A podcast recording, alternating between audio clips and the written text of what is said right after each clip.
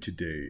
Hope you're doing good. This is, of course, Talking During Movies, the podcast where we take key quotes and moments, key quotes and moments from a movie and help it drive a conversation. And man, today was a special one. Justin Foster of Root and River. Check them out. He has got wisdom. Follow him on Instagram. He is that the handle, I believe, Foster Thinking. I'm going to double check that really quick for you, but he's absolutely amazing, man. I mean, this guy is just on point. On point. Of course, I pull up Justin. Yeah, Foster Thinking. At Foster Thinking is him on Instagram. Check him out. He's absolutely amazing. Um, I think you you the wisdom that he departs, the the insights that he has on business, on personal, everything, and and what you can pull from it, of course, is up to you. But check him out. We did Napoleon Dynamite. We kicked in in about a minute and a half on that movie and it's amazing how much Justin and I, how, how similar our paths are in life, uh, from high school and where we saw ourselves to religious upbringings and what our parents did right and did wrong, and abusive relationships and how that affected us. Uh, even though we're close in the same age, you know, he had kids earlier on in life. I, of course, had a daughter uh, later on in life. She's just five now. So, very, very different. I hope you're going to enjoy this. As always, this podcast is brought to you by the world famous Dirty Bills. We couldn't do it without Leslie and the team down there at Dirty Bills. Check them out at dirtybillsaustin.com. Check out their store. They've got some great hats, great t-shirts. Absolutely amazing. You're going to you got to have you got to get some Dirty Bills gear, man. You got to. It is uh, it's the best place to be. And of course, what makes Dirty Bills even better is just going down there. 511 West Rio Grande in Austin, Texas. Just make it a trip. Just make a little homage, you know. Uh, instead of going to the Grand Canyon, which is just a hole, go to Dirty Bills in Austin, Texas, and then go see Deep Eddy. Maybe uh, go check out, I don't know, Hippie Hollow if you're feeling brave. Want to see a bunch of old naked dudes? It's up to you. Listen, I'm not one to judge. I'm just one to give options. So, without further ado, here is Justin Foster and I talking about Napoleon Dynamite. Enjoy. Bam, we are live. My man, how are you? I'm good. How are you? Oh, another day in paradise, folks. A very special guest today. Uh, the great Bobby, the man who wrote the theme song to this wonderful podcast, put us together. And we went out, we had coffee. I was like, hey, you want to do the podcast? He's like, yeah. Like, well, we should probably meet first. And, you know. And what turned it was going to be a 30 minute conversation, turned it over an hour. Yep. I left feeling blessed. Yes. it, was, it was really awesome. So, Justin, thanks for doing this. I appreciate it. Can you um, give some people some background on you, uh, where you're at, what you're doing, that whole Sure. thing? Yeah, absolutely. So uh, I moved here to Austin from Boise, Idaho, uh, four years ago next week, actually. People ask why did I do that? I was called here. I guess would be the easiest way to say it. It was just time for a change, Mhm. time to go to a city, different place, and so I am the co-founder of Root and River Okay. um, with my business partner and great friend Emily Soccorsy. Um, she and the rest of our team live in Aust- or in Scottsdale. I, I live here. And Root and River, um, we have this belief that brands are supposed to be spiritual experiences. It should feel like a spiritual experience. Okay. And so, what we do in order to help a brand, whether it's a solo business owner, a, a big big company, whatever, is we help you organize around your mission and your beliefs and your standards and these inner things that are actually what people care about. Because nobody gives a crap about your business model. They give a crap about. They may give a crap about why you're in business, but they don't give a crap what business you're in, even if they say that on the surface. So that's the work that we do. Nice. And then I'm, I'm also a professional speaker and an author and a bunch of other sort of stuff like that. And uh, your, uh, your, I I follow you on Instagram. Your Instagram handle is At Foster Thinking. at Foster Thinking. And folks, seriously, check it out. Only because the, the things that you write down, the, the, the, the drops of knowledge and information that, that, that you share are, are enlightening and they, they give you pause to Thanks, think. man. And I, and I appreciate that because I, I look forward to it. I scroll through it. If I don't see it through, you know, my first 20 things, I just type in your name. Oh, there he is. Boom. Thank you. There's a new post. Fantastic. Today, uh, we- we're talking about coffee. Uh, we're doing Napoleon Dynamite for those of you who want to get queued up. We're at 2 minutes and 15, 16, 17, 18. All right, there you go. And uh, I'll give the kickoff time when we uh, when we open up the uh, in the intro. So nonetheless. But we're doing Napoleon Dynamite, and uh, for a couple of reasons. Your, your reasons were Uh, I'm from Idaho, or lived Yep. in Idaho for 20 years. Uh, the movie is filmed literally in Idaho, in Preston, Idaho, which is over in the eastern part of the state. Number two is it captures the essence of my high school experience. I often will say I, I was Napoleon, but I didn't have a Pedro. So, uh, and it also, um, I come from a pretty religious background, not Okay. Mormon, but you can see the influence of sort of fundamentalist belief systems in the movie Mhm. and how they sort of make fun of it um, in, a, in a gentle way.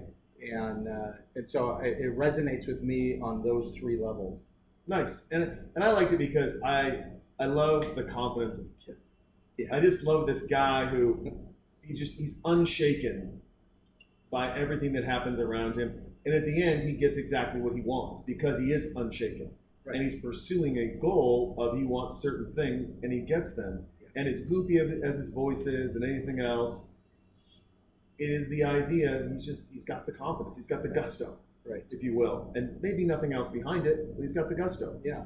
He is unaware of how other people see him. Yep. And in that is a type of confidence unto itself. Yeah, where I think Napoleon is very aware how people see it. That is, I think so, yes. All right, folks, hold on. Before we go, there we go. We've cracked our first beer. Um, real quick, uh, I want to thank Montucky for last month for uh, supporting the podcast with uh, with beers, with swag, with everything. Thanks, you guys at Montucky. Check them out, MontuckyColdSnacks.com. And yeah, now we're into August. We're having some fun. Uh, did you ever have moon boots as a kid? I did. So did I. Do you have parachute pants? Of course, 100% Yeah. of parachute pants.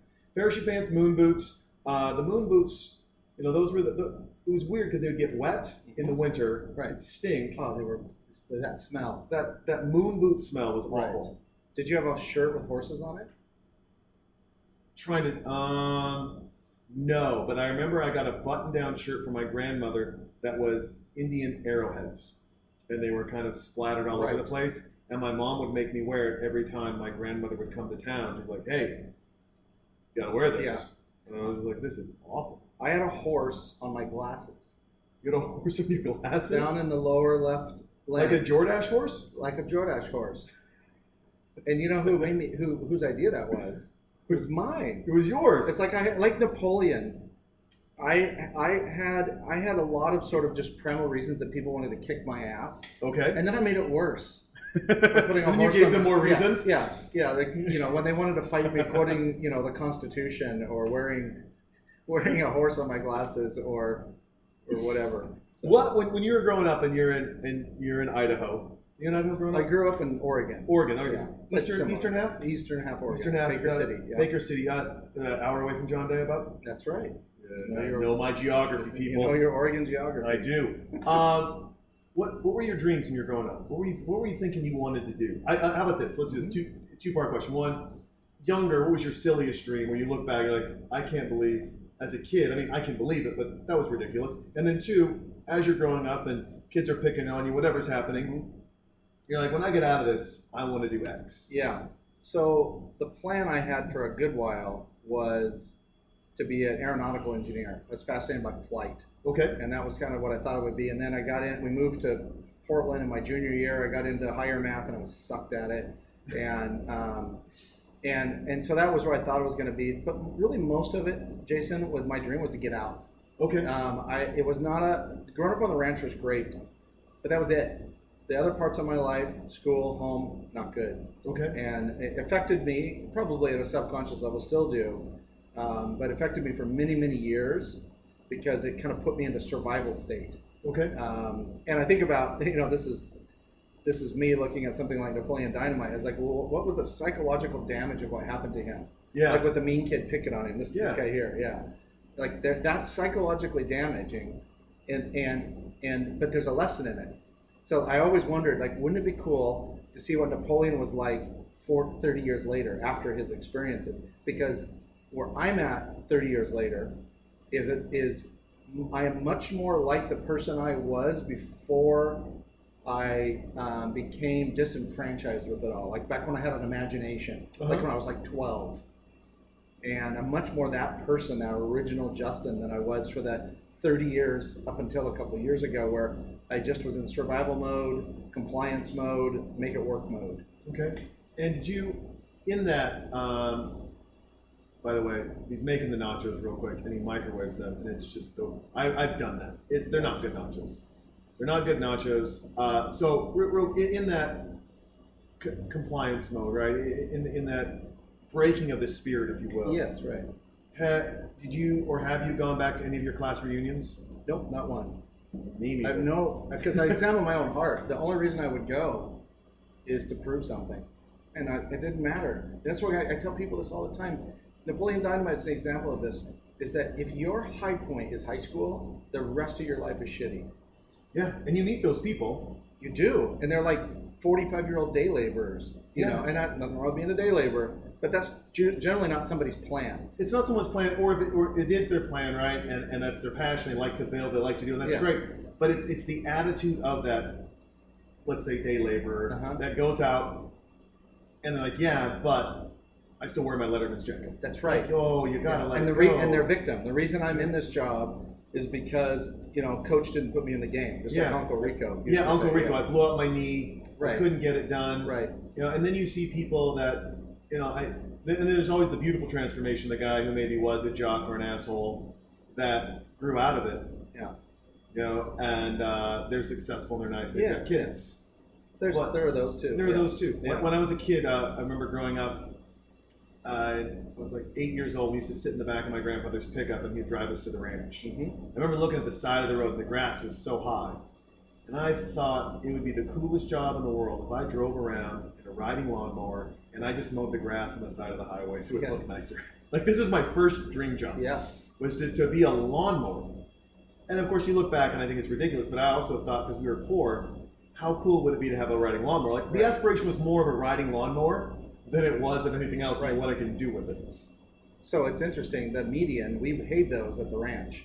That's the state let us, you know, convert it to hay. My job was to go pick up the trash that people threw out. And in that experience, I got my first exposure to nudity, like Oh. full-on penthouse nudity. Someone threw a penthouse out. Someone threw a penthouse out. And, And so that Penthouse was is not a gentle magazine. no, That's not that Playboy. was a quick immersion into holy cow. That's where everything is. yeah, that's legal. Okay. Yeah, exactly. And I just remember I was like 13. Yeah. and I was like, I thought so. You go think back to when it, when you said you know the tall grass along the freeway. You know, th- there's an education of waiting in the weeds. There's, hey kids, stay out of the weeds. Uh, no, and then I think I wanted to be for the longest time. I wanted to be a history teacher. Me too. I went to school to be a history teacher originally. I, I was in AP classes for history since I was a freshman. Yes. Loved it. Couldn't add to save my life. Like when I, I, um, I had helped this gentleman. Uh, I was the 25th employee at a company called Home Loan Center, financial services company. And I remember joking around with Anthony when it was all said and done. And I said, "Hey, if you looked at my math scores, you never would have hired me.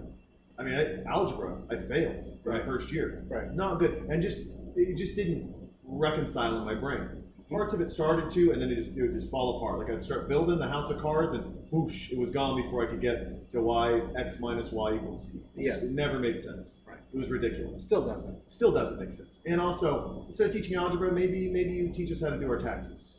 Right. Maybe a better solution. there.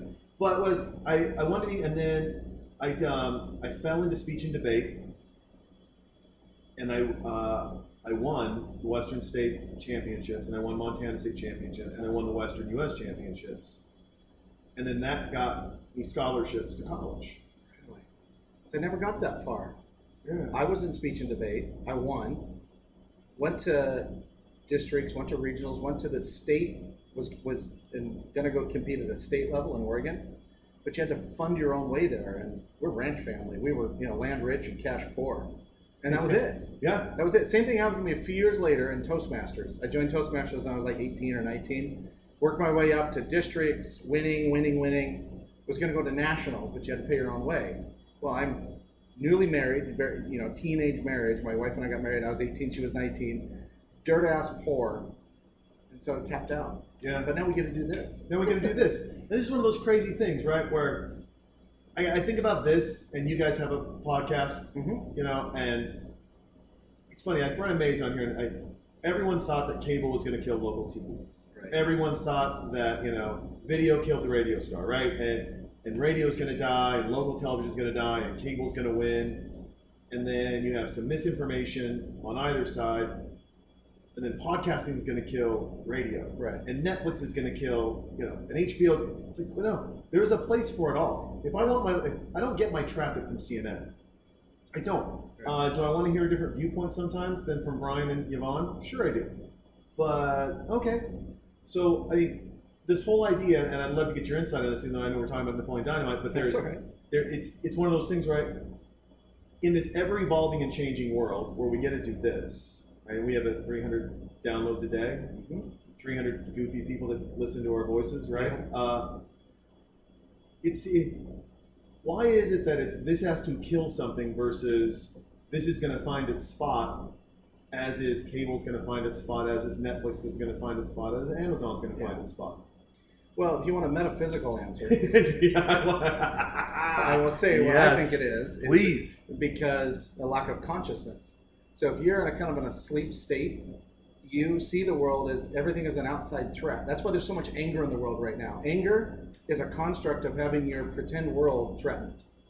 So if you're actually under attack, you don't feel anger. You feel focused. You feel fierce. You feel relentless. So, so it's the same thing. That Are you subtly transitioning because you're saying this as he's going to his Taekwondo Oh, class? absolutely, yes, without the shooter glasses. Someone on Yes. timing. Yes. Well, I told you this is my movie. This is your jam. Um, but I think people, when they when they see change, they view change as a negative, and therefore it's a threat.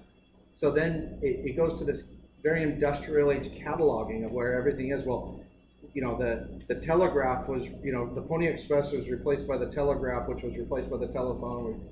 This they see this sequence of evolution of technology, but they don't realize is that art doesn't get old, and that's the difference.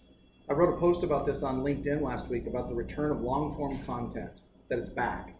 For example, Joe Rogan podcast, three hours long. Yeah, I got goosebumps because Yeah. he's is he not the Johnny Carson of this generation? He, he really is in his own way. In his Um, own way. Jordan Peterson's book, 12 Rules for Life, 700 pages long. Da Vinci by Isaacson. Boy, someone someone just long. got triggered when you said Jordan Peterson. I hope so. One of my goals in life is, Jo- this is where Jordan inspired, Mr. Dr. Peterson inspires me, is this, is I want to, at a consistent level, offend the far right and the far left. He does it both, and he, does, it such a good job. And, and he does it by he does it many ways. And so this long form content, you look at like even I, I don't ever hardly ever watch popular movies, but all of the best selling movies of 2018 so far are over two hours long.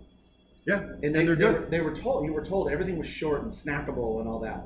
It's not true if it's art. If it's art, people if it's not art, people just want to get it over with. Yeah, which is why the Kardashians is a half hour show. Exact or 22 minutes. right? 22 minutes, Yeah. right? Like, let's get it over with. Yeah. Uh, it's why Instagram is, is snackable. Right. Have right? you seen uh, Dark Tourist on No, Netflix? Not yet, no. It's, it's awesome show. Guy that they, they, uh, they travel around to all Yeah. these? I, I've seen it, so I, I've Yeah. got it in my queue. So watch. I watched the first episode, two episodes last night. They're 90 minutes long. No commercial breaks, obviously. It's Netflix. Yeah. And it's 90 minutes. Uh, it's riveting. Like the way that they structure the story is riveting, and that's the key to this. This that that it goes to my overall theory that we need to move as humans, individual humans, from being followers to being creators. So you found this, and as, as a not just a creative outlet, but an expression of the joy that creativity brings to you. Um, I, you know, I, I write songs, for example, is one of my outlets, and I write those musings that you talked about, and I do public speaking and mentoring. Well, I, I think maybe I don't know, maybe it's because I'm going to be 48 this year, but this this return to or reawakening of the artisan soul um, is, I think, leading a new renaissance. It's leading like this new thing, this new format, like this kind of podcast that you're doing. Um, that is completely. It's not. So here's the thing about Jason. Here's, here's your here's your sweet niche with this podcast. Having listened, I listened to a whole bunch of episodes after I met you. Is it's not it, it's not uh, information based. You're not we're not listening to a podcast on the on the eight different ways to you know build click funnels, you know whatever or you know you know seven tips for a better a greener lawn or you know whatever a happier marriage. There's not that. It's not informational, but it's also not a distraction. It's not like I mean you just it's not background noise. That that's how you know it's art. It's when 300 people a day intentionally are doing this, not because they're just entertained, but because there's an art to what you're doing. And what my proclamation to the whole damn world is, is that we should all be doing that. Oh, and first of all, thank you for the compliment. I appreciate it. Uh, it's it's perfect for again, perfect timing. Yeah, of the butterfly the scene. butterfly And scene. you probably you know like this feeling of floating through the air. Of, Yeah, it's Just, it feels. You know, that's one of the things I look at it, and I like when it came to this podcast. My idea was is it's hard to grab someone for two hours and chat with them mm-hmm. because everyone's busy. yeah. And somebody who in the in the comments of the podcast said this is a cheap excuse for an interview. And I was like, yeah, Yeah. like you hit the nail on the head. It's a cheap excuse for me to pick someone's brain and and to say some things that are funny and to have everyone laugh at the same time, maybe get a little serious and in the Yeah. weeds, and then pop back up and and let the movie take us on a journey that's very. I mean, like yesterday, I did the Babysitter, a horror film, with Uh-huh. my friend Stephanie Silver at Vision Creative, and we maybe hit on the movie twice, and then I saw her as we were talking, kind of watching it because she was she she was she kind of forgot what was going on. She was getting a little riveted. Yeah. Sitting there, and I just go boom, and she screams. And I'm like, That's there we go, because that to me is I'm like, oh, okay, Yeah. well let's have some fun, and it's the I. The idea, and my buddy Regan uh, out in LA, we were talking about this. We went and had dinner, and we're at this really nice Italian restaurant. And we're sitting outside, and we're having fun, and we're getting all this great food. And he's got his dog with him, and his dog's an Instagram famous dog, and we're all hanging out. And Regan looks around, and we get done with dinner. He waits till we're done with dinner. He said, "Did you realize all the other tables outside were looking at us?" Mhm. I said, "No." He goes, "Yeah, we we're also the only table we never touched our phones." and we talked and we were entertaining the people around us by our laughing and conversation while they were stuck on a phone Right. or stuck looking across someone and they didn't know how to engage Yes. that way anymore it's like they lost a little bit of that engagement Yes. and if i want anything to happen from this podcast is i want to teach people that you can talk to someone for two hours and have a great conversation Yeah. And not worry about it it's going to be fun and if you could and the fact that oh he's stuffing those Well, think about this. Yes. Think about this from a social So- stuff in the tater tots In his pocket. says- in his pocket, in his like uh, pair, his like uh, rapper pants. Yep. His breakdance pants. So here's I have the the smell. I have a theory about this. okay talk to me The theory is is how lunchtime was in high school for you is still how you view social events. Ooh, that's me quiet in the corner, Yes. away from everyone. Exactly. Everyone thinks I'm the life of the party when I come here, when I come to Dirty Bills. Right. I'm at the end of the bar right, Right. here. Leslie saves me a seat, Yes. and she asks people to leave me alone. Right. I kept, like network. If I don't go, if I don't have a wingman going to a networking event, Wallflower. I, I will stay in one spot, and I figure if you're there to find me at a cosmic level, you'll find me. That, and I'm certain that this goes back to cafeteria time, walking along with the tray, trying to figure out who to sit with. And again, I didn't have a Pedro or Yeah. a Deb. Not until I was like a junior in high school, but Okay. freshman, seventh, eighth grade, freshman, sophomore, no friends Yeah. and not really and uh, and so that's one of my working theories it's the same theory i have about dudes with that have natural washboard abs Uh huh. they have no idea what rejection is because if you've got natural washboard abs you're going to have some success in the uh, in the uh, intimacy department. Because you're confident. And if you don't have washboard abs naturally and either you're skinny or you're overweight you had to learn confidence in other parts of yourself. And but that's a totally different experience for somebody that you know they they they just you know they take their shirt off at the lake and they you know they drink natty light most of the time. Yeah. and they and french fries and they just have that look. Yeah. And there's something about that as well that sort of informs how you view intimacy the rest of your life based off of your body type I, you know, I agree with that, and I think it's, it's interesting because if you look at, I mean, I was always a, a chubby and, and sometimes a, a very overweight person. I was over 300 pounds at one point. me too And then I, I mean, when I first moved to Austin, I was 185 pounds and I was having fun and riding my bike everywhere. Injuries in life happens, right? I hurt my knees, I hurt my back, gained a little weight, maybe take some off, get a little more, take some off. right But because, and I remember my brother Ross saying, even fat Jason could always get a good looking girl because even fat Jason brought this air of because he just knew the other parts of him and honed the other parts of him so well. Yes. He didn't let his body get in the way. Yes, I like, I like uh, the act, little subtle acts of rebellion in this movie. Oh yes. So I was a defiant kid. You know, I, I often will say like in speeches and stuff, they try to church it out of me, beat it out of me, school it out of me. But this little act of rebellion of sneaking tater tots into class. Just So what did you get in trouble for? Not to turn the Yeah, no. on, but what did you when you were in high school? What did you get in trouble for? I got in trouble for a lot of stuff. I was, um, let's see, my freshman year, I got in trouble. A kid, I won't say his name. He's, it just, it's it's inconsequential. But he spit on me, and I walked out in the hallway, picked him up by the throat, and smeared my lunch all over his face, and forced him to eat it. Because his spitting is such a grotesque. It thing. is, right. Um, I got in trouble for that. I got in trouble for vandalism. Uh, I got it. My my biggest thing. Uh, here's here's a uh, here's an exclude. Here's something I haven't talked about. I haven't talked about with many people since it happened. Uh, my buddy and I, and I won't say his name. He's a dad. He's got a couple of kids. We were out, and we just we thought it was an abandoned cemetery, and we wanted to see what a dead body looked like. So we dug up a grave. Did you see a dead body? Yep. Did you get the casket open? Yep. Wow. And we That's got, some perseverance. we got I mean, caught that's way down there. Their way like down I had there. to bury a dog once. you can't just go a foot down. Right. No, you, and I'm thinking, how do they like in the movies where it takes them eight minutes to dig a grave? Oh yeah, no. I'm digging a dog a grave for a dog, and it took me like an hour. So interesting.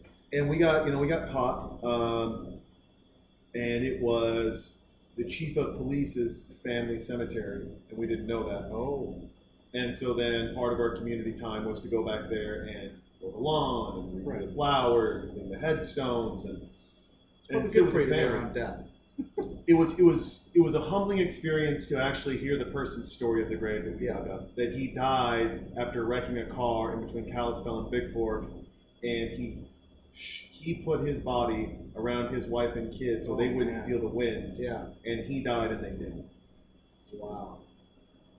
And it was for the first time in my young years of my parents being divorced and my, my dad being very physically abusive and a Mhm. drunk and crazy. Right. I went from kind of this arrogant, chubby asshole kid who didn't have any friends really. I had a couple, but not really. Yeah. Um, but I wasn't popular by any means. I went from that to, oh wait, there's more to this than me. Yeah. There's a lot more to this than me. Yeah. Uh, you know, would I've liked to have a better defining moment?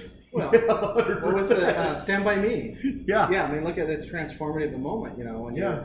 we. It's interesting. Again, our parallel lives. It's really weird. It really strange. We um, the church I grew up in um, Mm-hmm. didn't have. They didn't meet. They didn't have a building, so they met in homes for Sunday morning. And then they rented halls for like gospel services. And Okay. when I was a little kid in Roseburg, Oregon, I'm four or five years old, they'd rented a funeral home and they'd have the gospel service and i would with my cousin eric would sneak downstairs into the basement where they had the bodies laid out and we would go look at all the dead we'd look at the bodies that were Oh, in wow. various stages of you know embalming and whatnot Mhm.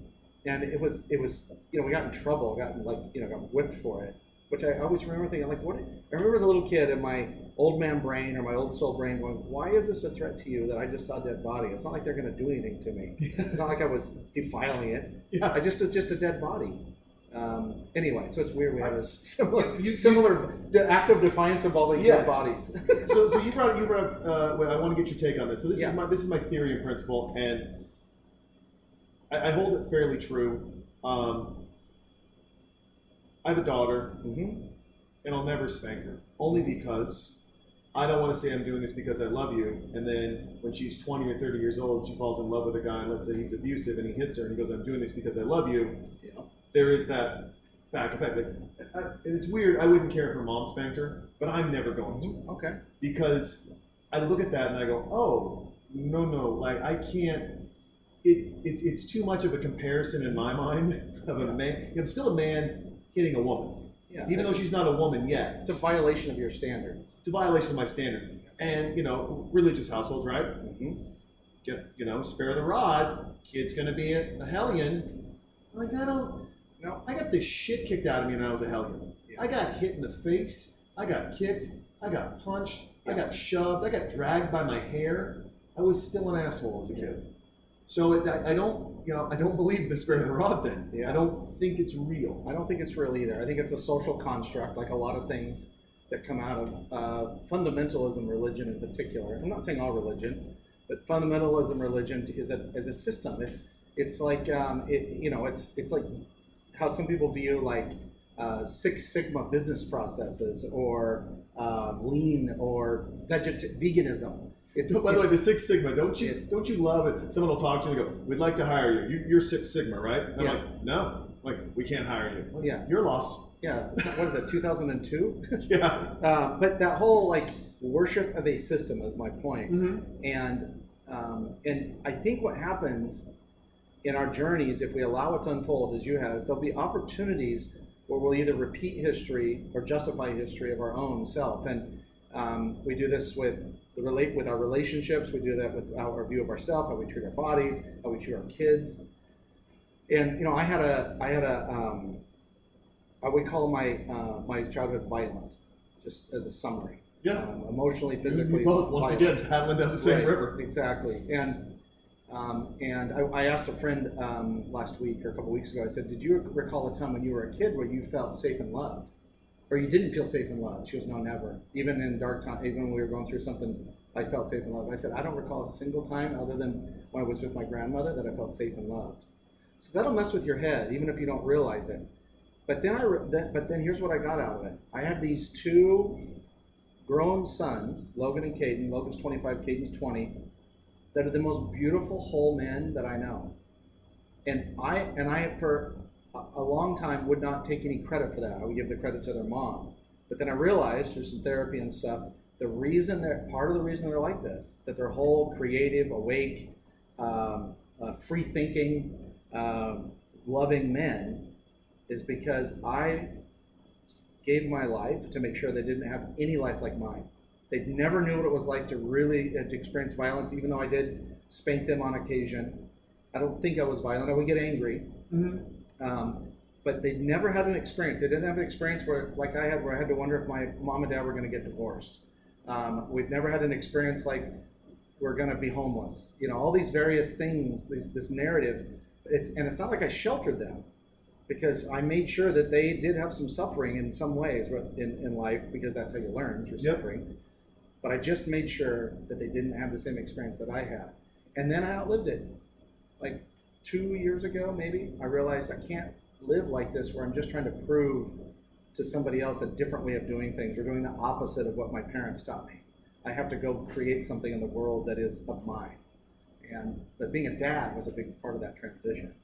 I, you know, I told Stephanie this the other day, and essentially because they just, you know, whether I, I think there's there's two separate tracks here, right? And, and they and they follow a little bit. They follow similarly, but it is um, the idea that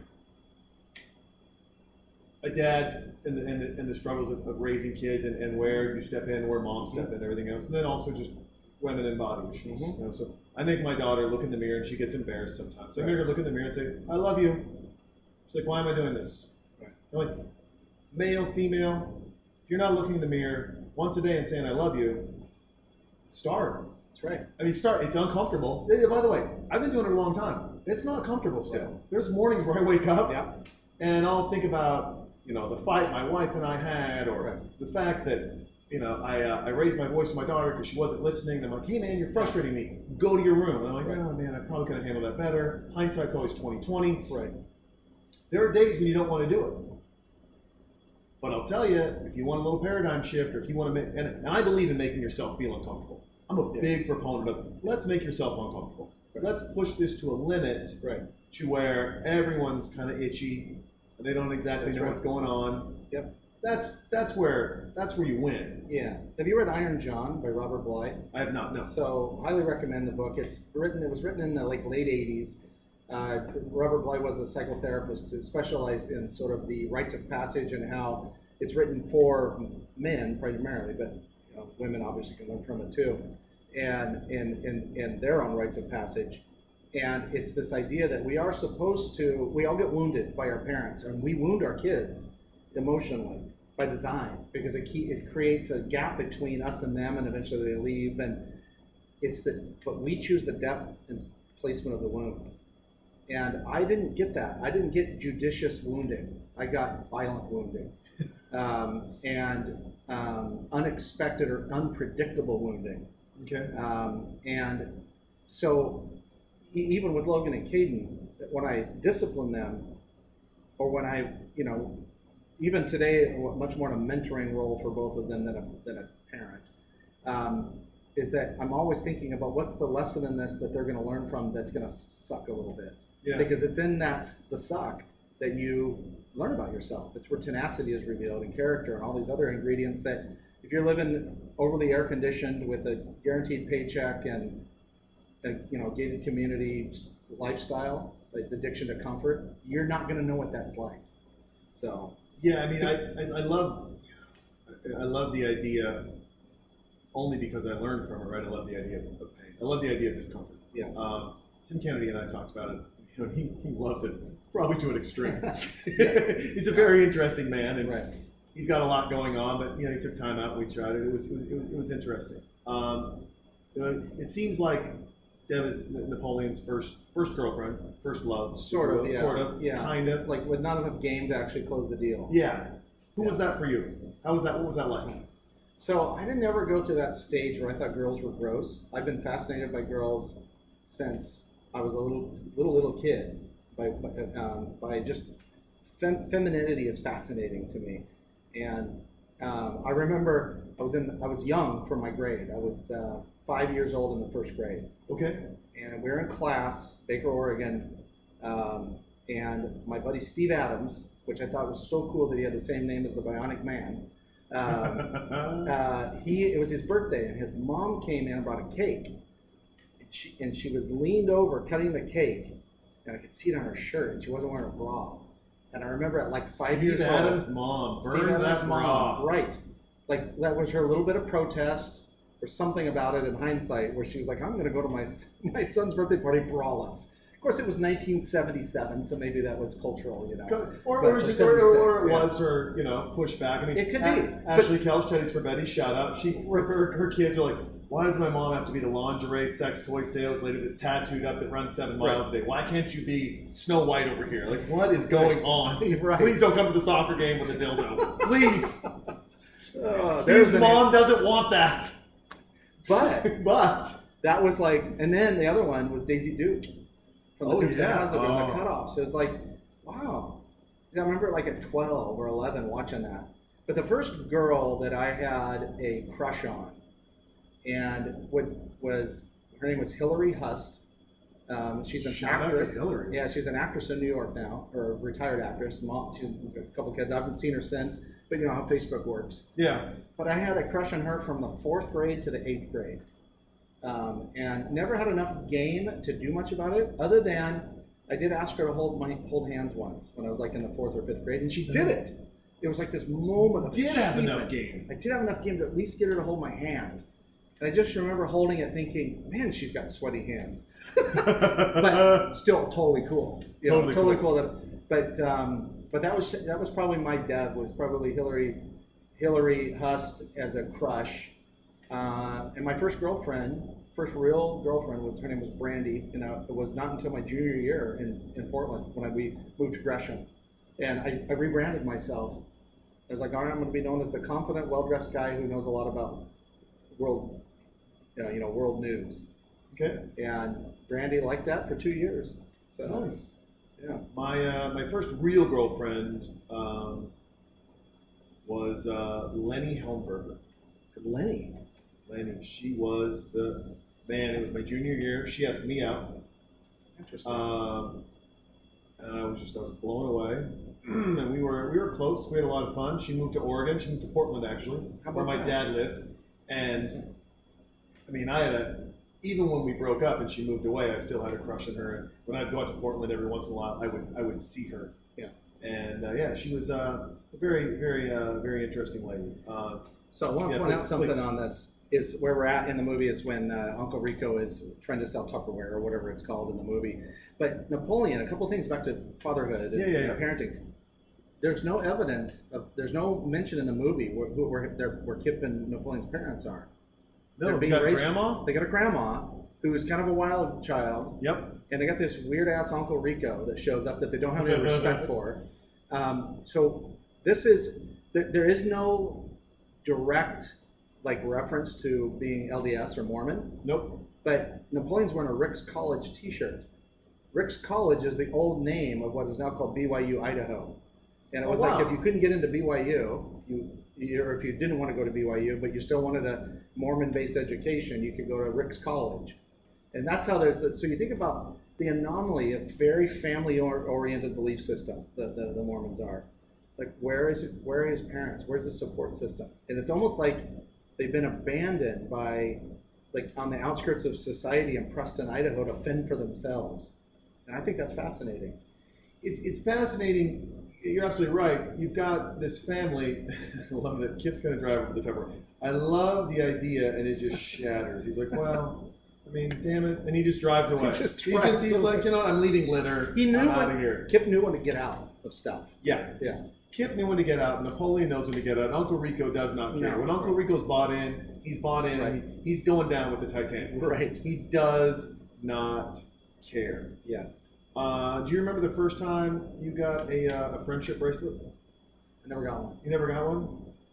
I never. I had to pay someone to make me one. Which is more pathetic that I didn't get one or you had to pay for one? I don't know. It's so sad. That is so. Let's buy a friendship bracelet. The girl's like, uh, let's get two dollars. I'm like, fuck, I'll mow the lawn for two dollars. Right. I get a friend. My mom's like, you got a friend? Do you have a friend? I'm like, nope. Just Oh, like the right, bracelet. I got a bracelet. Yes. I'm gonna, I'm gonna find a friend. Right. My mom, I was so ingrained in in being by myself and who I was. My mom would threaten me with chores and punishment if I didn't go right. But so, by the way, we lived out of Whitefish, about five miles out of Whitefish, four miles out of Whitefish. Uh huh. There was a four lane highway that went into Whitefish. We were on a dirt road off a four lane highway.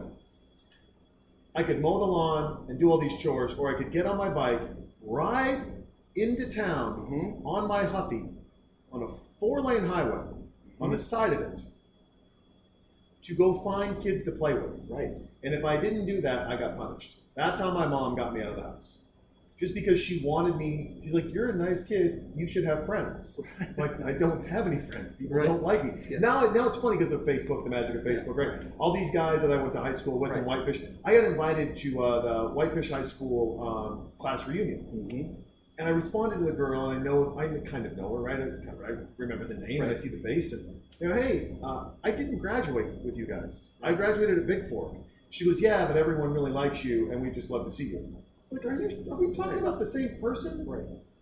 Eric Canunsafig pinned me down and spit in my mouth at a game. Right. I got beat up every day. I got hit on the head with staples. Right. I don't remember anyone liking me. Right. And she goes, no, we all liked you. I don't know what you're talking about. Yeah. And I wonder, is it that we have that good of a memory and they just don't? Or life was so rosy for them that they just assumed it was rosy for everyone else? I think you know, it goes to nostalgia. Is mis most nostalgia is misremembering. We're, we're not nostalgia. We're, we're, we don't have nostalgia for high school. Right. That's what Or junior high. or junior high or grade school even really. Yeah. It reminds me of like when someone would say, "Well, it's um, it's like we have a family culture here." Well, to me, that was toxicity and violence. So you know, like it's a family experience. Oh, really? Does it involve a lot of silence or screaming? you Yeah. know, that type of thing. Is it, are pans being thrown? Right, the pans are yeah, thrown. yeah. Are wire hangers involved. Yeah. yeah, wooden spoons, um, slamming doors, and I think that um, I think that there's a, so I think some of it's nostalgia on their part, um, and that's that's all I all I know. The reason, so for me, I got the same thing happen. I got uh, Baker High 25 year anniversary.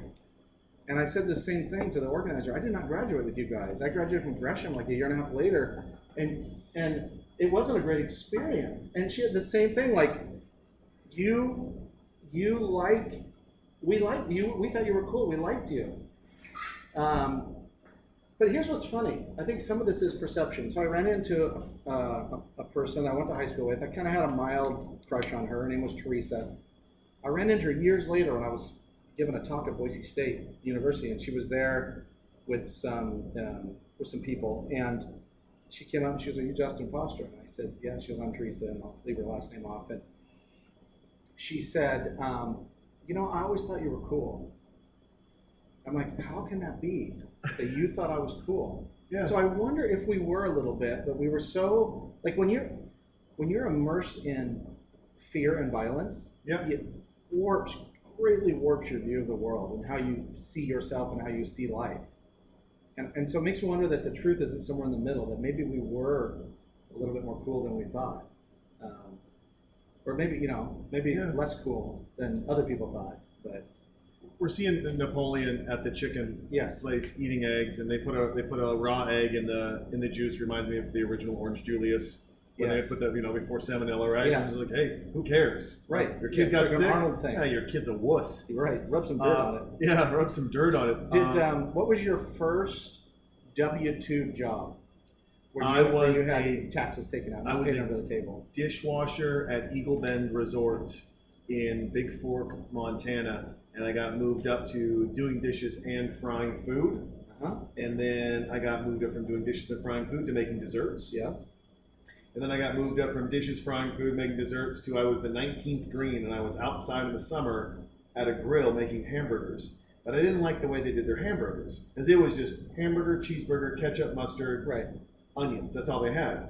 Well, I would raid the walk-in because I used to cook inside, and I'd bring down ham and bacon and jalapenos, Right. and I would make these monster, amazing triple cheese, crazy burgers just as experiments. Yes.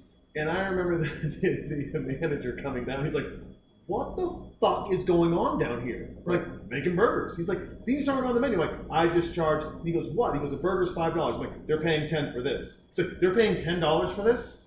I'm like, "Yes." He's just like, "Let's put it on the menu." I go, "No, no, no. The point of this, at, at 18, I'm like, the point of this is that it's not on the menu. Right. The point of this is that they get to create their own burger in some way, and I just charge them. Right. He goes, "How'd you come up with ten dollars?" I said, "I made it up." Yeah. He goes, "Well, do you get tipped?" I'm like, "Yeah, I get." T- this is, people are paying twelve at, at the end, two dollar tip, twelve dollars for a burger. Yeah. I mean, I mean, this is thirty years ago. Right. It's a lot of money. It's like forty dollars for a burger now. Yeah, Yeah. but they were so excited because they got to make their own, and that just and it was it goes. It's a lesson in being different. yeah, Nobody wants the same. Not even engineers want the same thing. Even they, they get paid to make the same thing, but they don't want the same thing. they don't. Everyone wants something, e- e- even back then. So again, the weird serendipitous brotherhood that we have. My first W two job was a dishwasher. It's the worst job. It was, and it's a, it's an interesting thing though. Is I wanted to be a busser.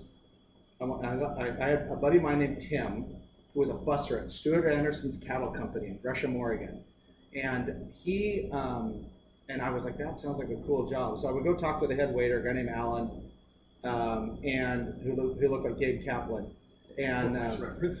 there you go. Work. Uh, a had a little bit of Napoleon to him, uh, actually, with the curly hair. But anyway, he would, um, but he said, no, we, we don't have anything. But, and so I, I got a job as a dishwasher there. And I would, I would say to them, like, I'm to, whenever there was an opening for a busser, I would apply and I would get rejected. And, and I finally asked somebody, maybe it was Alan, maybe it was the manager, why am I not getting this opportunity? And he, they said, looked at me and said, dishwashers don't become bussers. Oh, And I was like, oh, okay. Challenge accepted. And a few months later, I worked my way into it as a busser, made a shit ton of money with tips. And, you know, I was very well funded my junior and senior year being a busboy at a steakhouse in, uh, in Gresham, Oregon. Nice. I was. Uh, I also I waited tables at 17. Uh, this restaurant. I forget the name of it now. It was right outside of Bigfork. That was my high school job. You remember, you remember the hustle though? Oh, like yeah. trying to hustle for money, like these guys, Napoleon trying to raise enough money to buy a twelve dollar suit. Oh, so you go yeah. to prom. You're you're you're he's working at a chicken farm, uh, trying to trying to sell Tupperware, all I of that, that all that hustle stuff. I picked mint leaves. I picked mint. Uh, I picked raspberries. Getting paid under the table. Yeah. Uh, I remember I'd help get old houses for realtors ready to be sold. I'd clean them out. I changed sheets for a weekend at a hotel. Yeah. That's disgusting. Uh, I mean, people, people. By the way, folks, got an idea. Take, respect the hotel a little bit. You're disgusting. Right. Almost all of you. Horrible, gross people. Yes. Uh, I did that for a bit. Yeah, I remember that hustle. I would do anything, any job I could, any Yeah. weird, pay under the table. Here's fifty bucks. Go do this. I helped build a house for a summer, where all I did was just move heavy shit around and just you know, seven in the morning till seven at night, Day labor stuff. just day labor Yeah, stuff and get to just we learn how to work. yeah. you learn. So, so there were two moments to this. One is I grew up on a on the you know on the ranch. We had a we were reverse commuters because my mom didn't want to live at the ranch. So we lived in town, and my dad drove out to the ranch, seven miles outside of Baker City. And so I always worked there. When I, I started working on the ranch, they paid me. Um, when I was maybe nine years old, and I worked there most weekends and all summer long. And then one time we went on a trip to Eastern or Western Oregon to see some of my mom's family, and my cousin Spencer had gotten a job cleaning a blood donation a blood donation clinic, That sounds safe. and he needed some help, so I went with him, and, I, and it was brutal. And I thought I will never again bitch about driving around in a tractor at 110 degrees or feeding ungrateful steers at 30 below. I will never complain about this again because I did this for eight hours and it was it was it sucked. And I think that's part of it's it's it's part of my lament that people don't understand where food comes from anymore. They think food Yeah. comes from a store. No, it comes from like the chicken farmer that Napoleon was working for. That's where food comes from, or the or the wheat the wheat that's in the wheat field in many of these scenes. They all that, that's where food comes from. And the same thing applies to we don't really know outside of maybe like you know going to the gym what true physical labor is. And when you become disconnected from that, I think you just get disconnected from your own value of your own capacity to, to, to handle pain, to handle Mhm. suffering. In um, so Napoleon's just been rescued, right? He's, he's Uh-huh. late to pick up his day. By. Pedro's cousins. by Pedro's cousins. You know, and it's a random rescue because he doesn't really know them. No. Right? But But it, it, it shows something about in Idaho and those small towns race relations. The least, like the mo, like you, the first, the small towns where everyone that's whatever you are got along. yeah. They, there was there was a natural assimilation, um, and so the idea of what you of what you would think it's small town, it's narrow and everything. I never I never found that to be true. No, neither did I. I found it to be true, and I, and I will. I'll leave the person's name out Sure. because very, very close to me, and I love him to death. But I was talking to uh, this female who is um, older, and we're chatting away, and she goes, "Jason, guess what I saw the other day?" And I said, "What?" She goes, "I saw a black person at the store." And I said, "I think they like to be called people." Just- and, she, and she's like, Yes. I don't know what they like to be called. I'm like, I'm standing firm on people. Right. She, but she's older in the, in the generation where she's raised in the South and used different terminology. She goes, well, at Right. first, and then she dropped the N word. And I said, well, we're going to stop saying that, please. Yikes! And she goes, well, then, you know, it was it was Negro, and then they stopped liking that. I'm like, trust me, the whole time they've loved the word people. Yeah. And now I'm at a point. I'm at a, I'm at a Y in the road, right? I can make this funny for me and just keep driving down this road, or I can stop the conversation. and I'm not mature, so I make it funny for me, right? It's like I'm like, so what else? And she goes, well, then I think there was a time when there was the African American, and I didn't like that. I said, so you didn't like what someone wanted to be called? She goes, no. I said, so what did you call them? She goes, well, I guess black, right? And I go, or people. Maybe we're just all people. She goes, Yeah. well, then how would you like me to describe them? What was that person doing? Nothing. They were just there. Then the story's pointless. Yeah, there's a story. Right. no I mean, there's a mild story that if it was in a small town and they weren't used to seeing people of color, it's a town yeah. of like 400 people. Yeah. Like, and I get the small town Yeah, thing, but I also, I'm like, hey, the people. And, she got so frustrated with me because she she knew that I was just Right. having fun with it at some point. It's not like she's dumb. right. And, and it's not like she has a bad heart in any way, shape, or form, but it's is this thing of like It's to your point, it's a perspective. But we could shift that a little bit. Just like, you know, we're people. I mean, like N- Napoleon's figured out that he's got this suit on, he's got all these people around him. His date's a disaster. His date's a disaster, Right. But at the same time, you know, and maybe to your point about us looking in hindsight and there's something in the middle. Right. Like he could look back on this and go, on a dirt road in the middle of Idaho, nowhere, where I was running to be late for my date, Right. I got rescued. Mhm. I got rescued And by you- people that I didn't think would might rescue me, but they're Pedro's cousins, but they rescued me. Yeah. And, and, and it begs the question, right? In where is a time, and maybe it was fun, maybe it was challenging. Where's the random person that rescued you at one point? Do you have that? Not until I was older. I guess my sort of my, um, I would say my rescuer from zero to 16 was probably my grandmother. Okay. Um, we called her Nana. Um, she was tiny, like five feet tall, fierce, independent, like like a postmodern feminist. You know, like not like an angry like '60s feminist, but like this women empowerment. You hear a lot of these days. I think it's a great thing about girl power, girl boss, lady boss. That was my grandmother, Okay. um, and had a very interesting relationship with my grandfather. She was a rescuer in many ways because she was so non-judgmental and loving, but she wasn't like fawning. It wasn't like I was a symbol of her own insecurities or something. She just saw me as her grandson. And I'll never forget that. I carry that around with me every, really every day, um, because she was really the only adult, yeah, other than maybe a few teachers that gave me the time of day. So if someone was going to put their attention on me, generally speaking, that was who would normally do that, it was from a negative perspective. It's a, you know, what's wrong with you? Why are you doing that? Stop doing that. Don't say that. Don't sit there. Um, so Nana, probably that. And then I, I was blessed, and I don't use that word much, but I'm trying to steal it back from the evangelicals. I'm trying to. I use it all the time Yeah. because I'm like, you guys, you're not gonna own. You're, You're not, not gonna own that, You, yeah. you fucked up enough. You're not. Gonna, you're not gonna fuck up blessed, please. They're not gonna. Yeah, that's exactly. So blessed. I feel blessed because um, it wasn't long after I began adulthood. You know, 1920, I started to get mentors, like people that just were like they come to me, and I went on. And I think that's why today, if someone wants a little help, especially if they're a young person, I I have this deep sense of you know giving back's a cliche, but it's, it is reciprocity for these people that that came into my life and kind of raised me, and you know, I'm very grateful for that. I had a guy, uh, and oddly enough, in the church, who's not in the church anymore, who is world renowned as one of the, if I, I believe, hours wise, he is the top suicide prevention expert in the world. Wow. But back in the day, he was a youth pastor. And for some reason, this big man, Brooks Bear, has a deep voice. I mean, a voice that when he speaks in a microphone, the windows shake with bass. Right. I mean, the fact that he didn't go to LA and just be voiceover and be an orator, I, I mean, seriously, he's he's magical when he speaks. I call him sometimes just to hear him talk. And he doesn't talk much, and he's very busy. Uh, but you know, at a very young age, he put me under his wing. Mm. And he wasn't the crazy assemblies of God, speaking in tongues, slapping the tambourine. He was about caring for people. And then um, he's got two girls who, I mean, I watched them grow up. And Brooks and I always stayed in touch.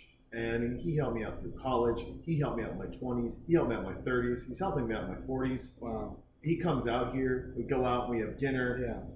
Uh, he was, I mean, he's probably the one person in everything that I did, even when I made horrible, horrible mistakes.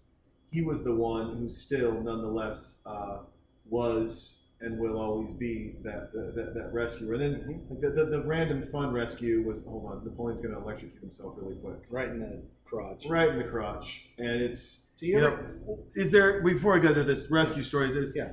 um, I mean, you were on the ranch, you were having fun.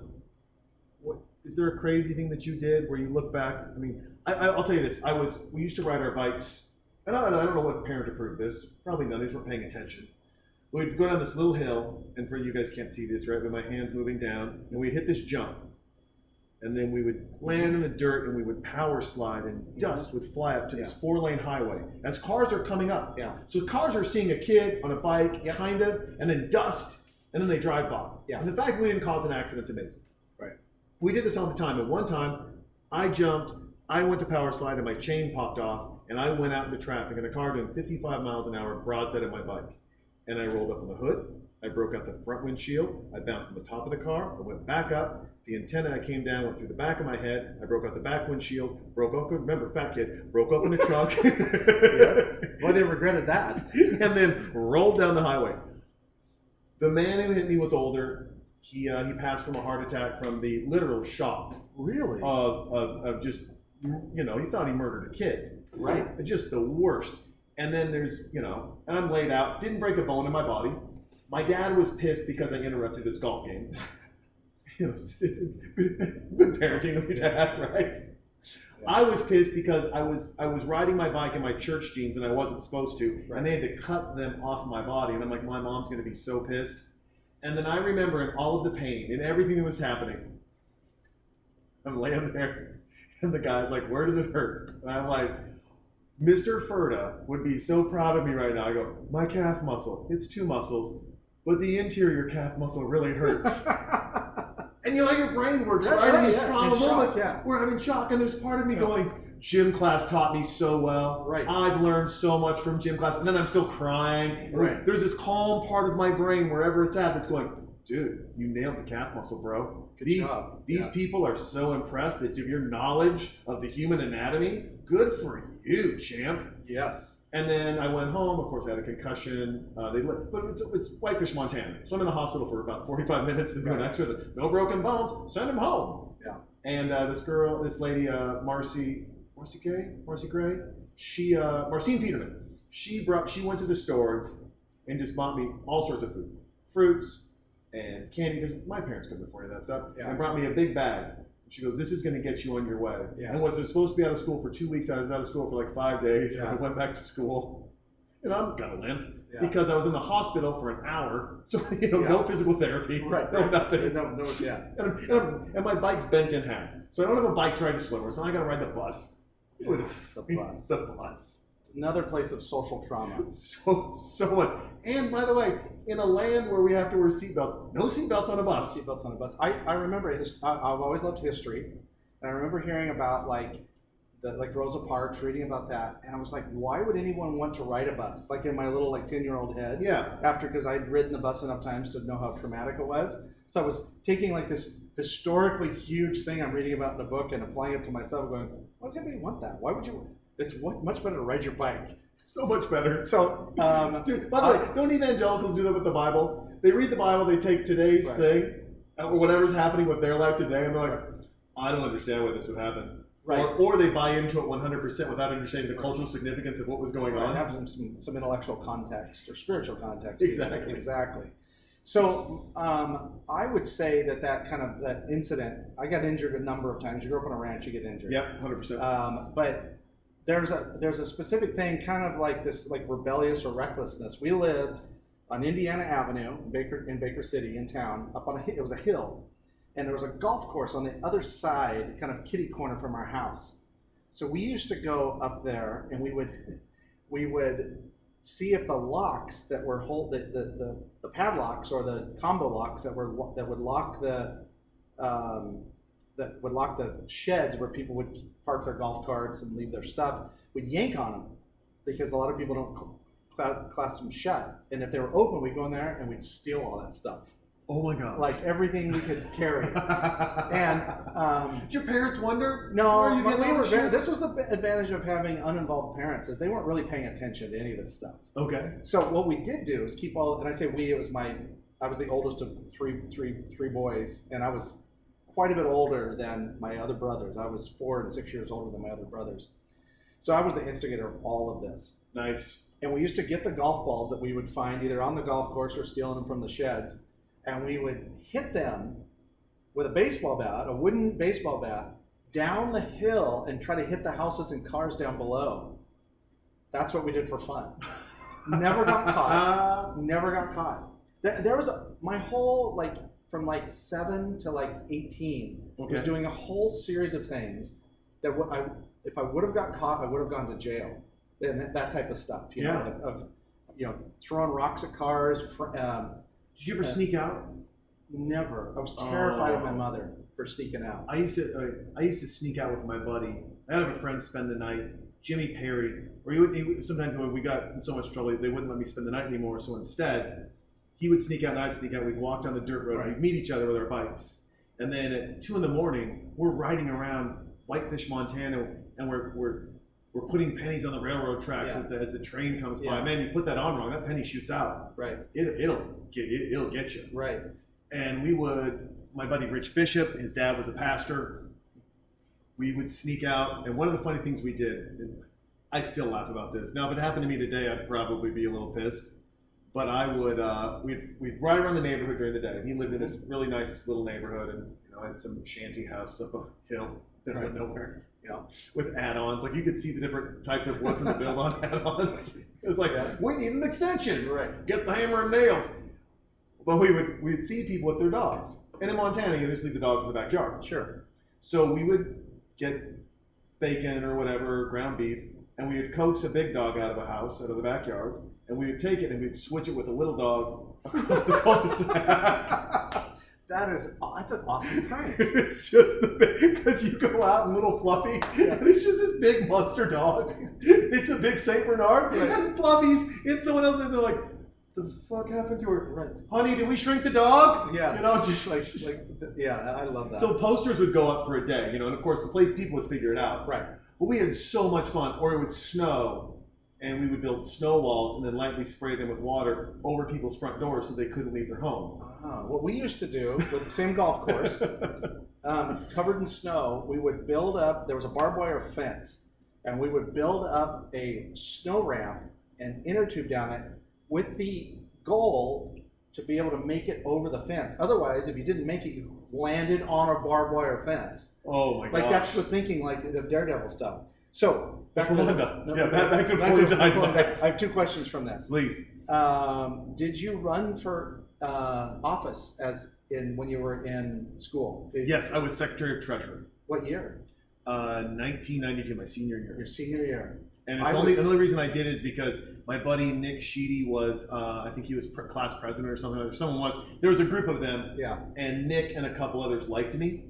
And they're like, oh, and I, I didn't really run as much as they just gave it to me and told people that's right. I, like I was in, Yeah.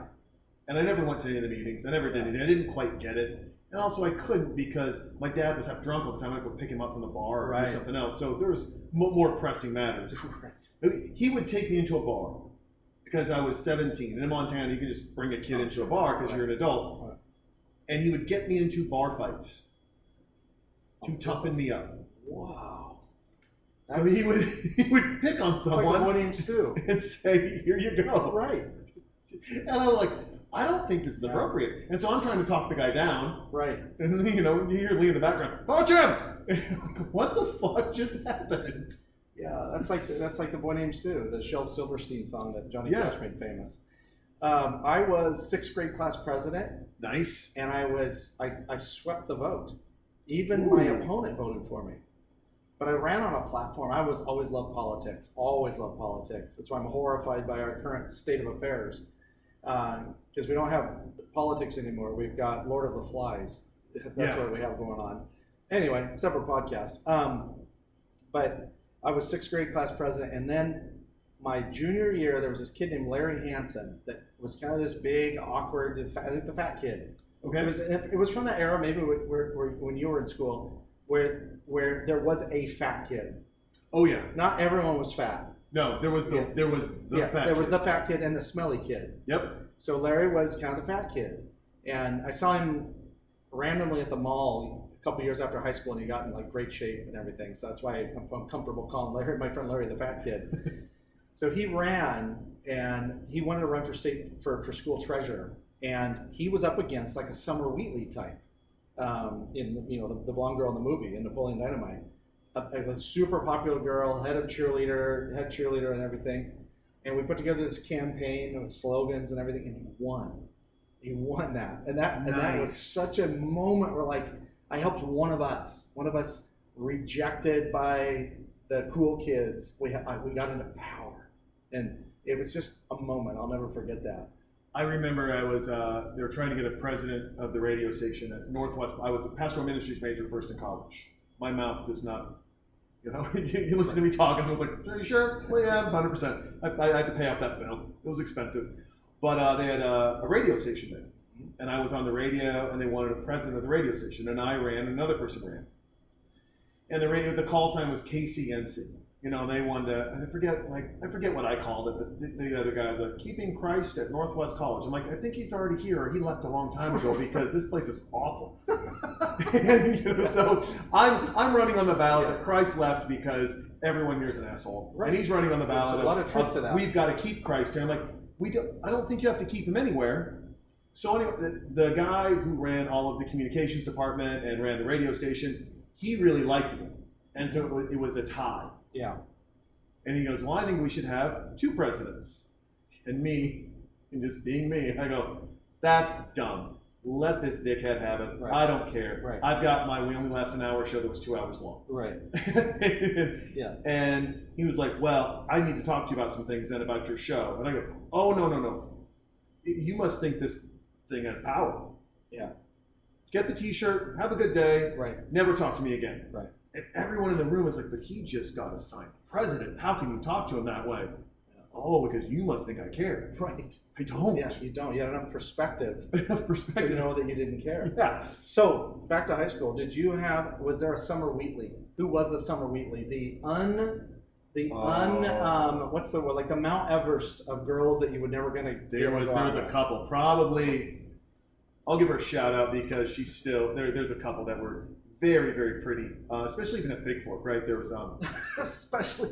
Well, no, because Big I so like- small. I know, but I like the like like something about Bigfork. especially the, Big, Big the Fork. home for ugly people. the home for the Bigfork, where the ladies do skull bandits because they don't want bad breath from cigarettes. Big fork, big big big uh, foreheads. Exactly. Yeah. It's just, but uh, there was a there was a young lady there. There was a couple there. Um, one was a woman, uh, now a woman, and then you know a girl or whatever, uh, named Betsy Blair, and she was just um, she was gorgeous. Uh-huh. There's a couple others. Um, Catherine Mason was absolutely, I mean, tall, played volleyball, stunning looks, just glided through. I mean, these women didn't walk; Right. they just moved. Yeah, the, yeah. They were they were they were just of high school. yeah they were yeah. goddesses. but they were also oddly enough very nice to everyone. All right. Like I remember I bumped into Betsy Blair on a train in Portland, Oregon. She's like, "Oh my God, Jason Jepson."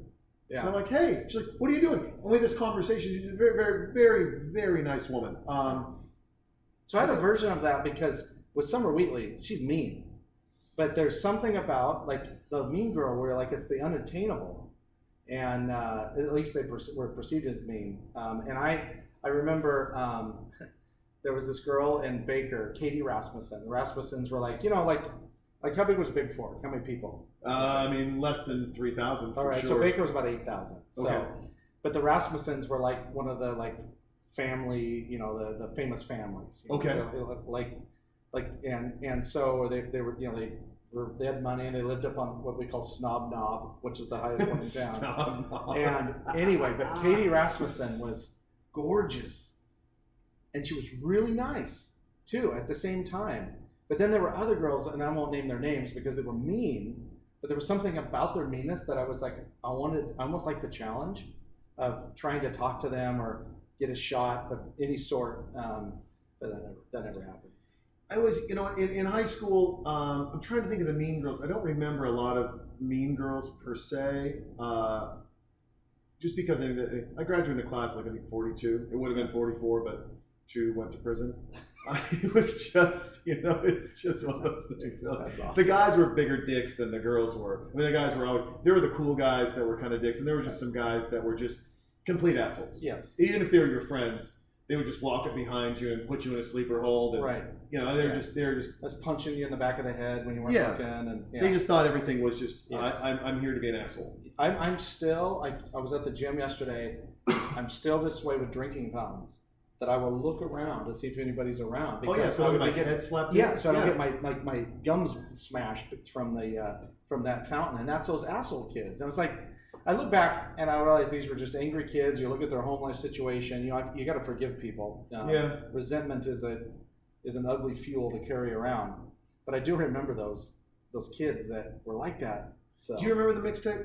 hell yeah. Love the mix. I wanted. There was a long time where I wanted to create uh, an app that worked with iTunes where you could you could actually give a mixtape to someone. Like you a could, real mixtape. like a real mixtape. Yeah. You know, you could you would buy the stuff from Apple at a more expensive cost, Yeah. right, or Spotify or whatever, and you could digitally send it to them. But in the mail, like a week later, they would get this of the same song. They don't have a tape player, which I think is better. I, I love the idea of the mystery of it. of the like is the, and, and they call you like, hey, I got this. I don't have a tape player. Well, no, you're already listening to the music.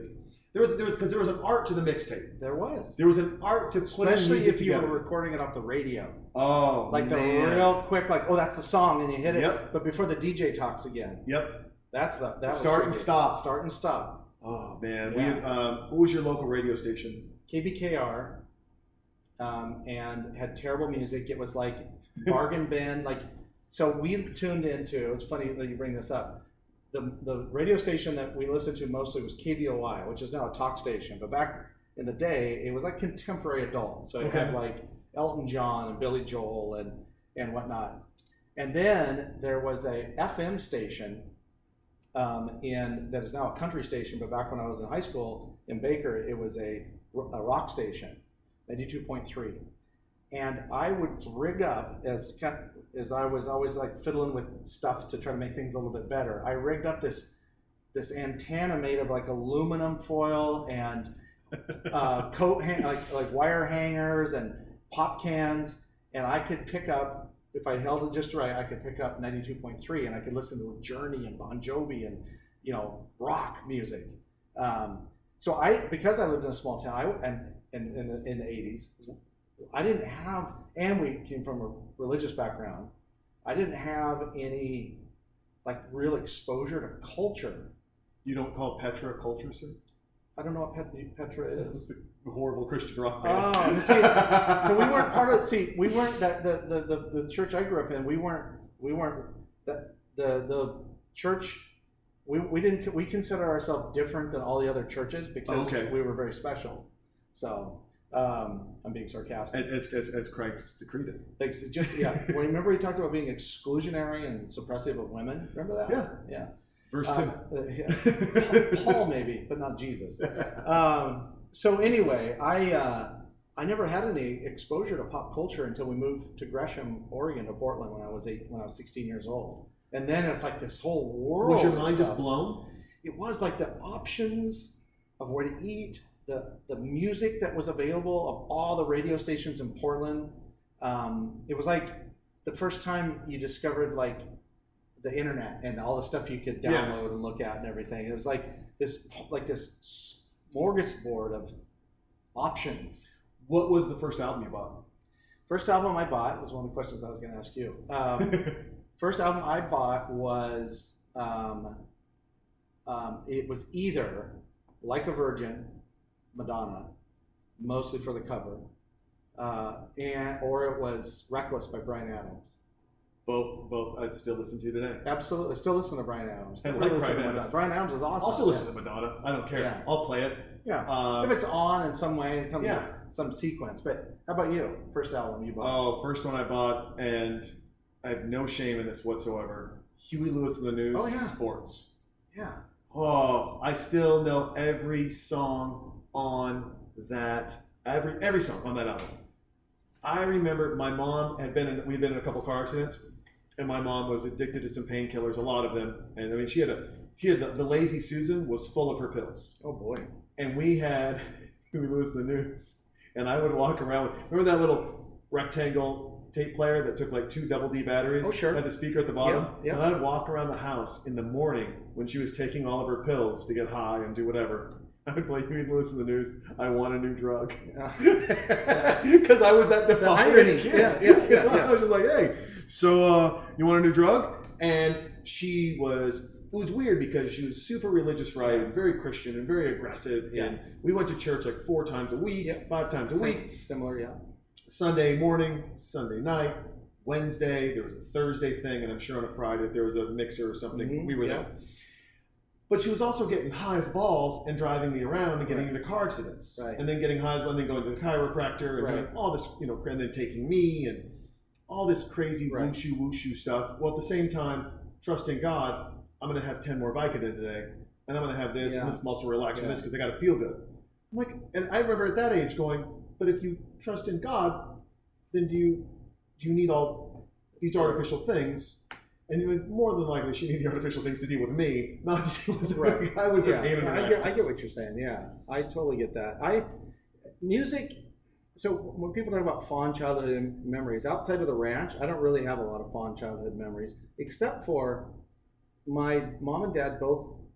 They both like music. They like different music, but my dad um, had like Waylon and Willie, like the Waylon and Willie album, 1977, the very first country Oh, yeah. country album to go to sell a million copies. Most people don't realize that. I didn't know that. Yeah, the Waylon and Willie album. Knowledge dropped Yes, people. I got a lot of that when it comes to country music, real country music. Uh, like Luke Bryan. not Keurig country. so, uh, Poor Keurig. Poor It's like, Keurig. what? We're, we're shitty coffee. We admit it. We're in a pod. right, yeah. And, you know, if Luke Bryan would admit that he's shitty country, that would be helpful. But actually, he's the least of the problems. Florida Georgia Line, Chase Rice, uh, Sam Hunt, the worst. Sam Hunt is the turkey bacon of country music. Is he? Is I thought he was a DJ. I'm, I'm being a little bit facetious, but also his music's so shitty. I really thought he was like a country DJ. No, I to wonder like that. Like he is like with his with his yeah. It's uh what's that EDM? Yeah. it's country EDM. Country Anyway, EDM. Yeah, sorry. So- sorry, folks. In the we- weeds. we were it's, this whole show should be called in the weeds that's the fun part of it um, so we but listening to like Emmylou Harris uh, Linda Ronstadt Kris Kristofferson those are positive things like music was a is still to this day like if I'm having a bad day I will drive around music down or music up windows down listen to sad country songs listen to Dwight Yoakam or um, other contemporary newer artists that I like as well and it, it was because music was like this little harbor that I could go into. And even though I wouldn't necessarily, I would say I like that music, it it was you know it was well done. I mean, Gordon Lightfoot, that, that man can tell a You story. can tell. You can tell a story through song like no one else right, can. exactly. And Kris Kristofferson and Yeah. and the entertainment, like the sheer like power of voice of Tom Jones. Like I remember kind of picking all that stuff up, going, "This is I, I can't do that. I can't do that." But maybe there's a version of me of something else I can do, and it Yeah. turned out to be coaching. Um, and, you know, that's my art, and and but it goes back to that awareness of music as a um, as a as a salve. So I love uh, real real quick Yeah. before we get to that. I love music so much because it, it can change. I mean, it's it's so powerful. Yeah. I can listen to Hall and Oates, and I don't know how to dance. I, I'm a white guy from Montana, not a good dancer, but I will grab my daughter and dance. yes, I was I was at my buddy's house in LA, and I'm getting ready in the morning, and I've got I've got Hall and Oates on. He's like, and this is a guy who listens to Mozart while he writes. Mm-hmm. He's got books everywhere. yeah. And he's like, Hall and Oates doesn't play in this house, Jason. I go, yeah, it does. I'm getting in the shower. Today it's on Hall and. Oates morning. Yeah. He's like, what is going on? I'm like, we're having mimosas at 10, and I've got Man-Eater on, and, he, and, you know, do, do, do, and, he- and his girl walks in, she's like, what the hell is going on in here? And I go, Jason's in town. And then there's other, like, I'll listen to, I remember coming home, hang out, because my dad had good taste in music, and I have awful taste in music, you know, generally speaking, and I love my poor taste in music because I have a daughter. And so I listen to Taylor Swift because, and my buddy Bobby, who's a musician, will argue that Taylor Swift is actually really good. I'm like, I don't care. People don't like her. I like her. My daughter loves her. Sure. It puts a smile on my face. There's music that puts a smile on my face. There's music that put a beer in my hand. And I remember coming home once from a, from a camping trip with my dad, and I see my mom, ultra religious mom, and we're driving down the road, and I start singing Tanya Tucker's remake, Jose Cuervo, You Are a Friend of Mine. I like to drink you with a little salt and lime. Then I shoot out, then I kiss all the cowboys, and I shoot out the lights. Then I dance on the bar. Then I start a fight. Right. Woke up this morning with a stranger's t-shirt on, and my mom has hit the brakes. She's slapping Yeah. my face. Do not freaks out. I mean, she's beating me on the side of the road because I'm seeing this Right. Posing, and she calls my dad, and she screams at him, and this Yeah. poor guy's like, "What is your problem?" And she's like, "Why would you do this to our child? Why, why, why?" And he's like, "What are you? What do you mean? Why would it? I'm not doing anything to your child. That's a good song. It's country music. It is Come country on. music, right. It's good. Yes, it's like uh, the David. Um, oh, I'm going to forget his last name. Uh, it'll come back to me. But the song "I'm going to hire a wino." You remember Yeah. that song? Yeah, yeah, yeah. hire a wino to decorate our home so you feel more at ease here and you won't need to roam. you kick out the dining room table and put a bar along that wall. Or Such a great song. Such a great song. Um, or the Bellamy Brothers. If I said you had a beautiful body, would you hold it against me? Um, which is such a great turn of phrase. Um, and I remember like listening to like Don Williams, Louisiana Saturday Night. oh, Um, and the lines was after the after the kinfolk leave and the kids get into uh, get fed. Me and my woman gonna slip off to bed, have a little fun when we turn out the light. Louisiana Saturday night, Yeah. and I'm thinking I was like a ten year old, like having sex sex. in a song, and and and all these adults around that song's on, and nobody's saying anything. It was like this little taste of forbidden fruit. Like, Yeah. am I the only one listening to this? And, it, and, it- and because that lulls in and then it peaks up with Louisiana Saturday Right. Night, right? It like lulls you in and then Right. it pops you out with Louisiana Saturday Night. Right. And it's almost, it's like they've given you this forbidden fruit, but you have to hear it. You have to, you Yes. have, it, You have it's, to that, it's, that, it's that joke from White Men Can't Jump. Do you listen to music or do you hear music? right. Like, what are you doing? That's right. You might hear Jimi Hendrix, but you don't listen You to Jimi listen to Hendrix. Jimi Hendrix. So We're at the dance. The, the dance. The- so the I've, I've been amazing waiting to dance. ask this question. Please. All Look at her time. smile. Oh, Deb. Love Deb. So, do you have a moment like this in uh, K through 12 where you had like this coming out big display of your awesomeness? Um, don't. I wasn't. I didn't come out in a display of really doing something where I look back and people are like, "Holy shit!" Like that's it. You know, Mm-hmm. I didn't have. I mean, I didn't start really playing sports until I was in my twenties. Okay. Um, I was at Northwest Bible College, and I really didn't have a coming out moment. I was always a rebel. Like I just Mhm. did But it was weird- quiet coming out. It was- yeah. Quiet rebellion. Yeah. quiet rebellion. I mean, I, I did a lot of stuff. You know, I played a lot of pranks. Um, but I didn't have a moment like this until, you know, I was. I think it was the first time I was on CNBC, Mhm. and someone heard me actually talk. And Jane Wells gave me a chance. Mhm. She put me on, Mm-hmm. and I was getting blown up, and people were like, oh, like knew me. Mm-hmm. It was like that moment where you kind of win Yeah. the lottery, and Yeah. everyone remembers you, and they're like, Right. I s- wait. I mean, I have friends who are in finance. Like, I've worked my whole life to try to get on CNBC, and you're on there, and I've seen you on there now like ten times. Yeah. Uh, it was my, my moments. My moments came much, much later in life. Yeah. I was. I didn't have those moments, and didn't have those. Uh, I didn't avail myself to those. I probably had those opportunities in front of me a lot. Right. Um, maybe in church. Well, I'll tell you one one story. Uh, I was in church, and I remember, and I've told this story a couple times in the podcast, so forgive me. But um, I got asked to go speak in front of everyone, Mm-hmm. and the first thing I did is I I took the the, the podium and I moved it off the side, and I grabbed the microphone and I sat down, and I said, "Isn't this better?" Oh. And we started, and I was 17 years old, and I'm talking to 250 people, 300 people. Yeah. And we get done, and the pastor was like, Hey, what made you think of doing that, teaching on that? I said, I don't know what you're talking about. I said, You not see what I just did? The momentum swing of laugh to cry that mm-hmm. I did and cry to laugh, and mm-hmm. how I emotionally manipulated them for 45 minutes, it was too easy. And that was like personally my moment. Mm-hmm. And I remember he took me by the shoulder and he goes, Never become a pastor. Mm. Never become a pastor. So that is kind of the moment. That's your Napoleon dance moment.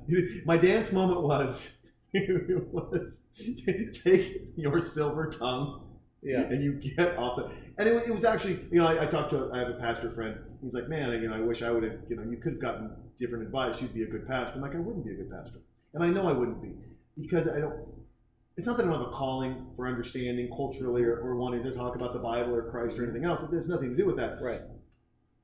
I don't one I find public speaking painful Mhm. I literally, it's, it's it, my, my back hurts, my knees hurt, my ankles hurt, Okay. my shoulders hurt. I perspire profusely, uh, nervously about it. Um, I find the whole thing uncomfortable. Mhm. Oddly enough, I'm always called to do it. Mhm. And I turn a lot of it down. Right. But I am called to, you know, and uh, our mutual friend Elijah will bring me in on things. He goes, No, you have to hear Jason talk. And I've sat in meetings or sat with groups, and I've grabbed a CEO off to the side in front of his whole team and made that CEO cry to prove a point that he's human or she's human. Right. But I am like, I get done, and I'm like, I got to go dry clean my jacket because I sweated through my shirt, Mhm. my jacket, Yeah. because it's so uncomfortable to me. Yeah. And everyone's like, oh, it's so easy to you to get on a microphone and do this. I'm like, no, it's not. Yeah. It's not fun.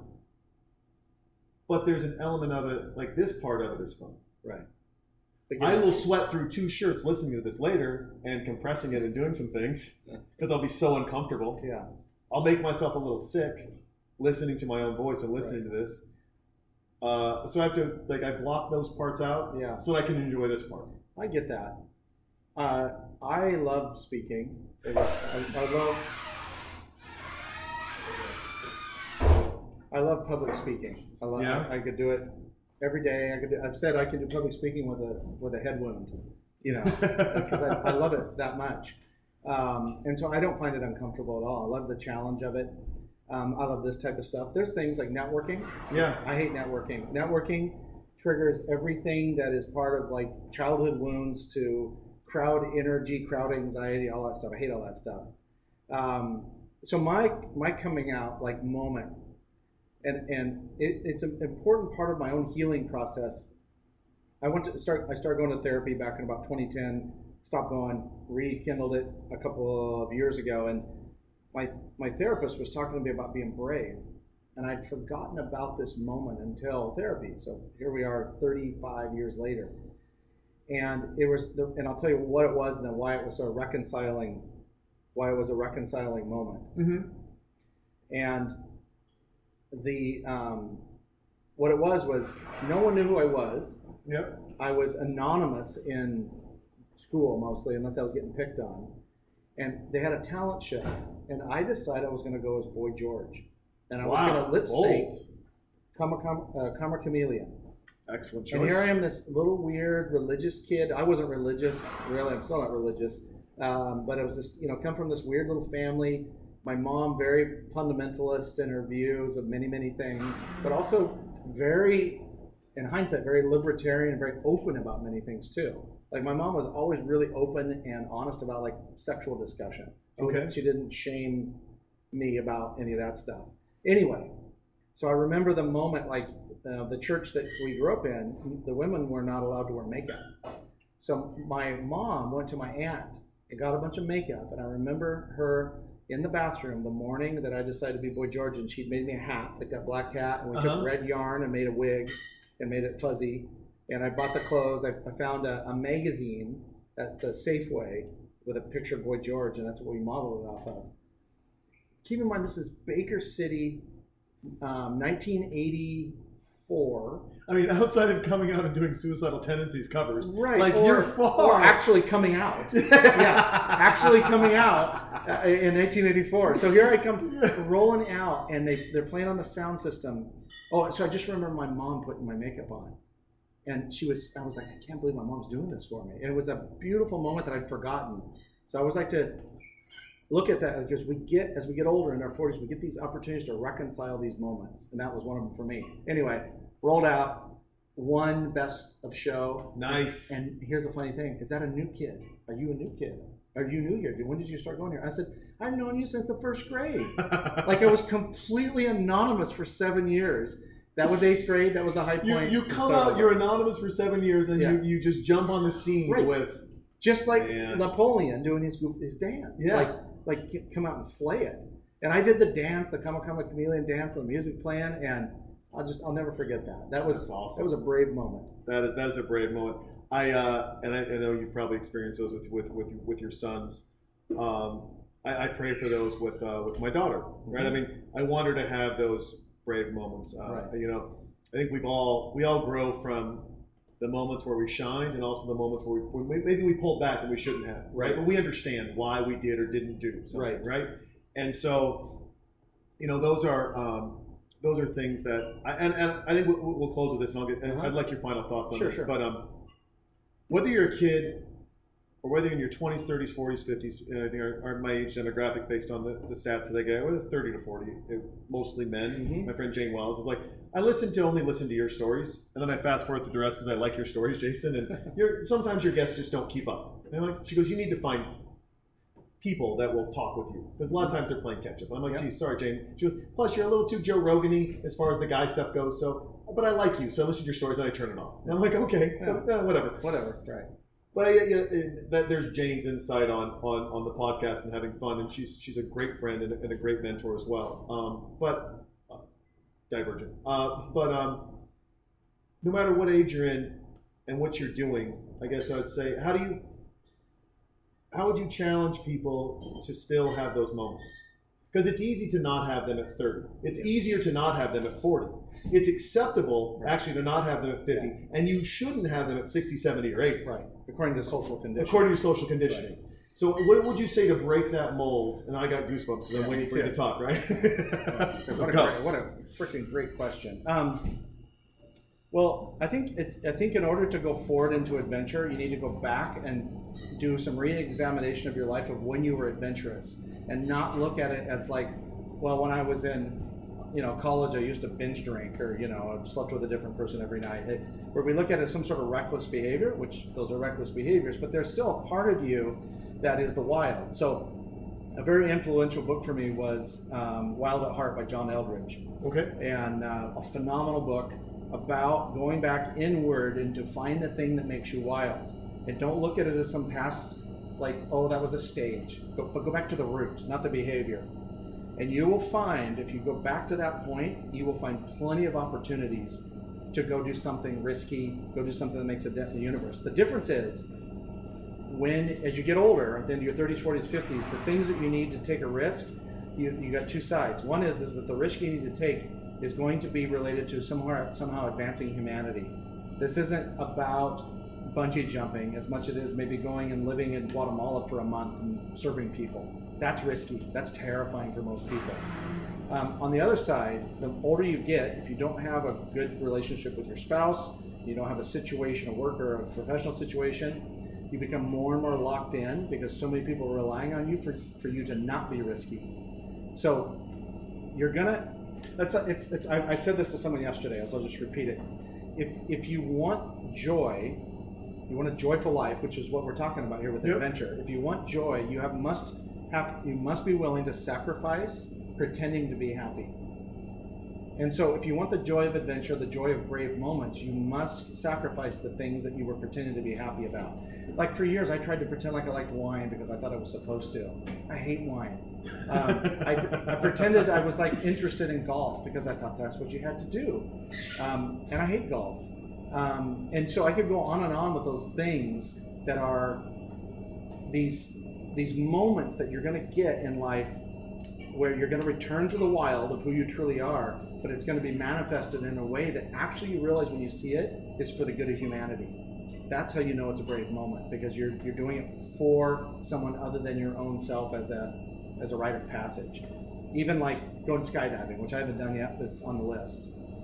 Those those moments of risk, those moments of bravery are so that you can show up in the world in a more authentic way and change things. That's why you do them. You don't do them as a distraction from your boring life. It's preparation. It's preparation. It's proof that you're willing to do something. I like that. So, folks, on that note, uh, Justin, thank you very, very much, man. This has been great. I hope everyone else enjoyed it as much as I did. Uh, and now you guys get to hear my lovely daughter sing about the first time she dropped a deuce. Enjoy.